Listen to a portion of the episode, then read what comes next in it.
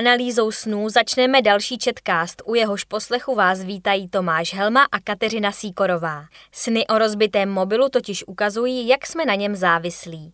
Dospělý člověk se denně podívá na svůj telefon 211krát. V posteli, ve vlaku, na pláži a dokonce i tam, kde bychom to nečekali, v náručí Morfeově. Ve spánku jsou pro telefon šance na přežití mizivé. Přehlcen zprávami, sražen náhlým pohybem na zem, to vše se děje ve snu, aniž by člověk po probuzení věděl, jak je to možné. Napsal o tom francouzský deník Le Figaro. Zazvoní a my hned reagujeme. Jestliže ho někde ztratíme, zmocní se nás panika. Podle psychoanalytika Michela Story se náš mobil podobá plišové hračce. Stejně jako má kožíšek nahradit mateřskou něhu, tak i mobilní telefon v podstatě představuje vztah k druhému. To by částečně vysvětlovalo náš citový vztah k malému elektronickému přístroji. Po celý den je svědkem veškeré naší komunikace s ostatními smrtelníky prostřednictvím telefonování, SMS, mailů a sociálních sítí. Naše podvědomí nezůstává pozadu a připomíná nám ho i v noci. Psychoanalytik Stora uvádí, jestliže jsme měli s někým spory, dozvěděli jsme se špatnou zprávu nebo jsme se rozešli s přítelem, může se mobil ve snu rozbít. To ukazuje na nejednoznačnost citového vztahu, který nás spojuje s druhým. V případě, kdy se vás konverzace a city ke druhému dotýkají a zraňují vás, působí sen jako varování. Terapeutka Kristian Rýdlová zdůrazňuje. Rozbitý přístroj symbolizuje v některých případech důsledky nezdravého vztahu, který nás neuspokojuje. Další funkce chytrého telefonu spočívá v tom, že je schopen zaznamenávat naše osobní údaje, fotografie, zprávy, maily, čísla nebo poznámky. Michel Stora říká, ve Spojených státech se hovoří o self-object, jinak řečeno o předmětu, který představuje prodloužení nás samotných. Telefon je podle Story jakýmsi způsobem vrytý do naší duše, svědčí o naší historii, o našich radostech a strastech, touhách i frustraci. Možná se vám už stalo, že jste díky jeho designu, velké obrazovce nebo kvalitě fotografií cítili na svůj mobil hrdost. Stora vysvětluje. Přístroj stělesňuje moc nad sebou a nad druhými. S radostí ho kontrolujeme, poslouchá nás na slovo. Když nám ve snu spadne na zem, tato moc slábne. Situace se nám vymyká z rukou a to nás činí nešťastnými. Naopak u osob postižených syndromem digitálního vyhoření je tomu zcela jinak, konstatuje psychoanalytik Michel Stora. Vztah k ostatním prostřednictvím obrazovky je vrhá do napětí a stresu, že si téměř přejí, aby jim mobil vypadl z rukou. To, že tuto představu konkretizují ve snech, je nakonec osvobozuje.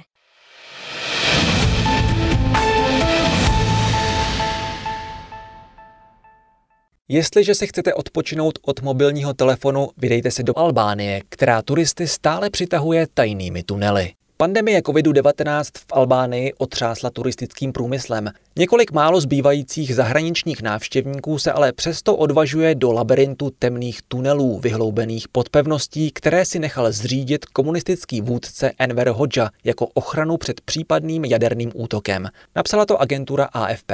Za čtyři desetiletí vlády vybavil diktátor, který zemřel v roce 1985, malou balkánskou zemi desetitisíci bunkry a kilometry protiatomových krytů. Ty, které nechal vyhloubit pod citadelou svého rodiště Girokastry na jihu Albánie, jejíž staré město je nyní zapsané na seznamu UNESCO, patří k těm nejvíce impozantním. Takzvaný tunel studené války je 30 let po pádu komunismu velkou atrakcí, i když zemi letos kvůli pandemii COVID-19 navštívila jen asi desetina obvyklého počtu zahraničních turistů. 39-letý inženýr z Paříže patří ke třem stům návštěvníků, kteří letos s rouškou na tváři prošli 1500 metrů tunelů v hoře pod citadelou z 12. století. Tu komunisté ostatně podobně jako před nimi nacisté používali jako vězení. Při procházce tímhle tunelem není možné nemyslet na smutné období, které zažíváme kvůli pandemii. Přišli jsme o některé svobody, jako je svoboda schromažďování. Tohle omezení má ale dobrý smysl, na rozdíl od toho, co zažívali Albánci v době komunismu, myslí si. Komplex tunelů měl sloužit jako útočiště pro vrcholové představitele režimu a pro vojenské velení v případě konfliktu a odsud měly být řízeny vojenské operace. Několikrát do roka se tu místní lidé museli účastnit manévrů. Dnes zdi vlhnou a tunely jsou schátralé, ale kdysi byl komplex velmi dobře vybaven. Byly tu nekonečné galerie, které měly odolat jaderným bombám o síle 20 kilotun. Byly zde sály určené pro armádní velitelství, pro tajnou policii, pro prokuraturu a soud a pro kontrašpionáž. Bylo zde zařízení pro vysílání i odposlechy, ložnice, pekárna, cisterny s vodou a dokonce Kalešníkovi a pistole TT-33 pro případ, že by nepřítel pronikl až dovnitř. V komplexu bylo možno vydržet celé týdny. Enver Hoxha nechal vyhloubit 173 371 bunkrů po celé Albánii. Když režim v roce 1990 padl, byly ponechány osudu. Z některých se staly kavárny, skladiště, útulky pro bezdomovce či turistické atrakce, jako je tomu v Girokastře. Město přitom letos uvítalo pouze 22 tisíc albánských a zahraničních návštěvníků, zatímco loni ve stejném období jich bylo 120 tisíc.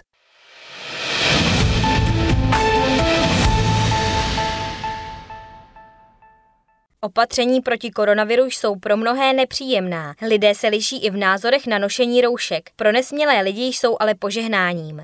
Bývají mírní, rezervovaní a neradě jsou středem pozornosti. Pro tyto spíše nesmělé lidi je pobyt v zaměstnání či na ulici s tváří zakrytou od nosu pobradu úlevou, píše francouzský deník Le Figaro. Jestliže rouška některé lidi dusí a některým se kvůli ní horší pleť, zdá se, že jiné osvobozuje. Někteří lidé jsou totiž při pomyšlení, že je zakrývá maska daleko klidnější. To, že rouška někomu usnadňuje každodenní život, je pochopitelné. Amélie Rusová, profesorka psychologie na univerzitě v Lille, vysvětluje – Rouška skrývá reakce. O zakrytí obličeje například sní lidé, kteří mají obavy, že se na veřejnosti budou červenat. Na výrazu tváře se především odrážejí emoce, které lze hůře skrýt než potící se nebo třesoucí se ruce. Doplněk z doby COVID-19 může potěšit rezervované a introvertní povahy. Zpříjemňuje život těm, kteří nechtějí být pozorováni, kdo se obávají pohledu či soudu druhých. Podle psychoanalytičky Florence Lotrédové dělá rouška, kterou venku nosí všichni, tak trochu službu uniformy. Ti, kdo nechtějí přitahovat pozornost, mohou vít snáze z domu, protože nikdo neví, co jsou zač. Stávají se součástí jakéhosi celku. Je to jako kdybychom všichni nosili modrou blůzu. U osob, které trpí velkou nesmělostí, která je v běžném životě téměř paralizuje, ovšem může rouška naopak vyvolávat úzkost. Obličej druhého je zakryt, takže nesmělý člověk nevidí reakce. Může tedy pocitovat větší nejistotu a ptát se, co si o mě pomyslí. A nezapomínejme ani na to, že rouška nutí lidi mluvit hlasitěji, aby jim bylo rozumět. To může být pro některé překážkou. Rouška tedy dodává jistotu těm, kterým chybí. Je tím, co někteří spontánně dělají s líčením. Psycholožka Amélie Rusová říká, všechno, co chrání, má uklidňující stránku. Chopit se slova vyzbrojení maskou nebo někoho v dopravním prostředku napomenout, že nemá roušku správně nasazenou, je tedy jednodušší. Některé povahy se dokonce mohou obávat dne, kdy bude možné ochranu odložit. Dobře jsme to viděli v době, kdy byla opatření proti koronaviru uvolněna. Někteří lidé nechtěli vycházet z bytu, protože se doma cítili bezpečněji. Jelikož rouška uklidňuje, budou ji někteří nějaký čas ještě nosit.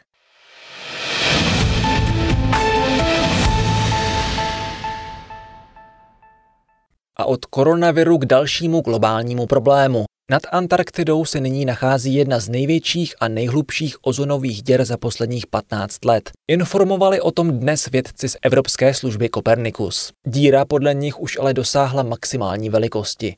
Ředitel Evropské služby sledování atmosféry Copernicus Vansa Henri Péš uvedl, Vývoj a rozsah ozonových děr se rok od roku liší. Letošní ozonová díra je podobná té z roku 2018, která byla také poměrně rozsáhlá. Rozhodně patří mezi největší za posledních zhruba 15 let. Podle Péže aktuální vývoj nad Antarktidou potvrzuje důležitost tzv. Montrealského protokolu z roku 1987, který zastavil výrobu látek ohrožujících ozonovou vrstvu.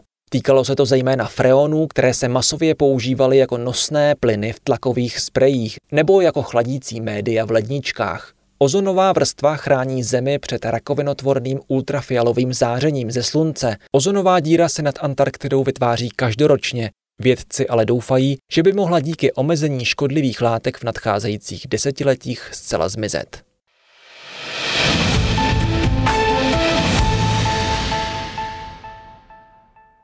Zatímco velikost ozonové díry znepokojuje vědce, lidé jsou fascinováni obří kostrou dinosaura a její cenou. Jedna z největších a nejúplnějších koster Tyrannosaura rexe na světě se totiž prodala při dražbě zorganizované londýnskou aukční síní Christie's v New Yorku za 31,8 milionů dolarů, což je asi 733 milionů korun. Utržená suma čtyřnásobně překonala dosavadní rekord, pokud jde o vydražení dinosaura, uvedla agentura AFP. Obří predátor rychle zatočil s počátečním odhadem aukční síně, že by se mohl prodat za 6 až 8 milionů dolarů, tedy 135 až 180 milionů korun a předvedl obří sílu tyranosauří přitažlivosti tím, jak překonal dosavadní světový rekord z října 1997. Tehdy tyranosaura zvaného Sioux vydražili za 8,4 milionů dolarů, v přepočtu asi 194 milionů korun. Při Yorkské dražbě bylo sumy 9 milionů dolarů dosaženo za necelé dvě minuty. Klání mezi třemi sběrateli nakonec trvalo skoro čtvrt hodinu, než kladívko nakonec odkleplo 27,5 milionů dolarů. K nímž je nutné přičíst poplatky a provize.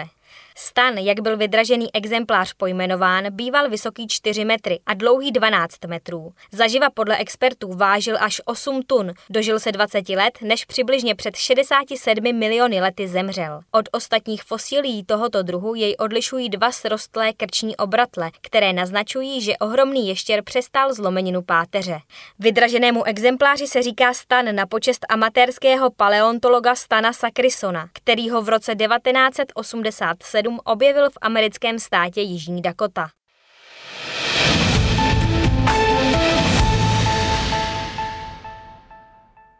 A na závěr si připomeneme hudební ikonu, která se narodila před 80 lety 9. října 1940.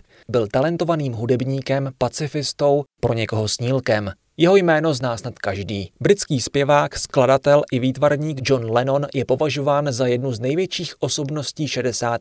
a 70. let. Tento ironik s neúctou k oficialitám a samorostlý filozof se o to zasloužil nejen svým působením v legendární kapele Beatles, ale i solovými nahrávkami z období po rozpadu skupiny. Zpěvák, jehož jméno nese letiště v rodném Liverpoolu, v dětství učení moc nedal. Bavila ho ale hudba, takže se v 15 letech pevně rozhodl, že bude následovat své hudební idoly, jakými byli Elvis Presley nebo Buddy Holly. V kapele The Quarrymen, kterou na střední škole založil, se seznámil s parťáky naladěnými na stejnou vlnu, Paulem McCartneym a Georgem Harrisonem. Budoucí slavnou čtveřici později doplnil ještě bubeník Ringo Starr. Rock'n'rollová skupina se přejmenovala na The Silver Beatles, od čehož už byl jen krok k názvu, který pobláznil svět. The Beatles. Kariéru začaly brouci koncerty v hamburských a liverpoolských klubech. V roce 1962 pak vydali první nahrávku Love Me Do. Beatlemany ale odstartovala až deska Please Please Me z roku 1963 a následně turné po Spojených státech v roce 1964. Čtveřice mladíků tehdy vzala stečí nejen hudební žebříčky, ale i srdce pištících faninek. Lennon se ukázal být zdatným písničkářem, v kapele fungoval v tvůrčím tandemu s McCartneym. Generace mladých lidí měla pocit, že zpěvák mluví přesně za ní. Například Lennonova píseň All You Need Is Love se zařadila mezi hymny 60. let. Nahrávání posledního alba Let It Be ale už provázely silné třenice mezi oběma vůdčími osobnostmi Beatles. Kapela se rozpadla v roce 1970 a její členové se vydali každý svou cestou. Přelom v Lennonově životě nastal ale už čtyři roky předtím. Seznámil se totiž s kontroverzní japonskou umělkyní Yoko Ono, která se posléze stala jeho druhou manželkou. Médiím také tehdy poskytl rozhovor, v němž řekl, že Beatles jsou slavnější než Ježíš. Rouhačský výrok vyvolal mezi věřícími vlnu nevole. Ve Spojených státech se začaly i pálit desky kapely. Jak se ovšem o několik let později ukázalo, pro Lennona měl mnohem tragičtější následky. John a Yoko se zapojili do mírového hnutí. Legendárním se staly jejich tiskové konference z hotelových postelí, takzvané bedin. Lennon brojil proti válce ve Větnamu a nasazoval levičáckou rétoriku. Kvůli britské podpoře amerického tažení neváhal vrátit královně Alžbětě II. řád britského impéria. Lennonovi písně jako Give Peace a Chance zpívali davy na ulicích. Netrvalo dlouho a hudebník se dostal do hledáčku FBI a CIA, které na něj vedly svazky.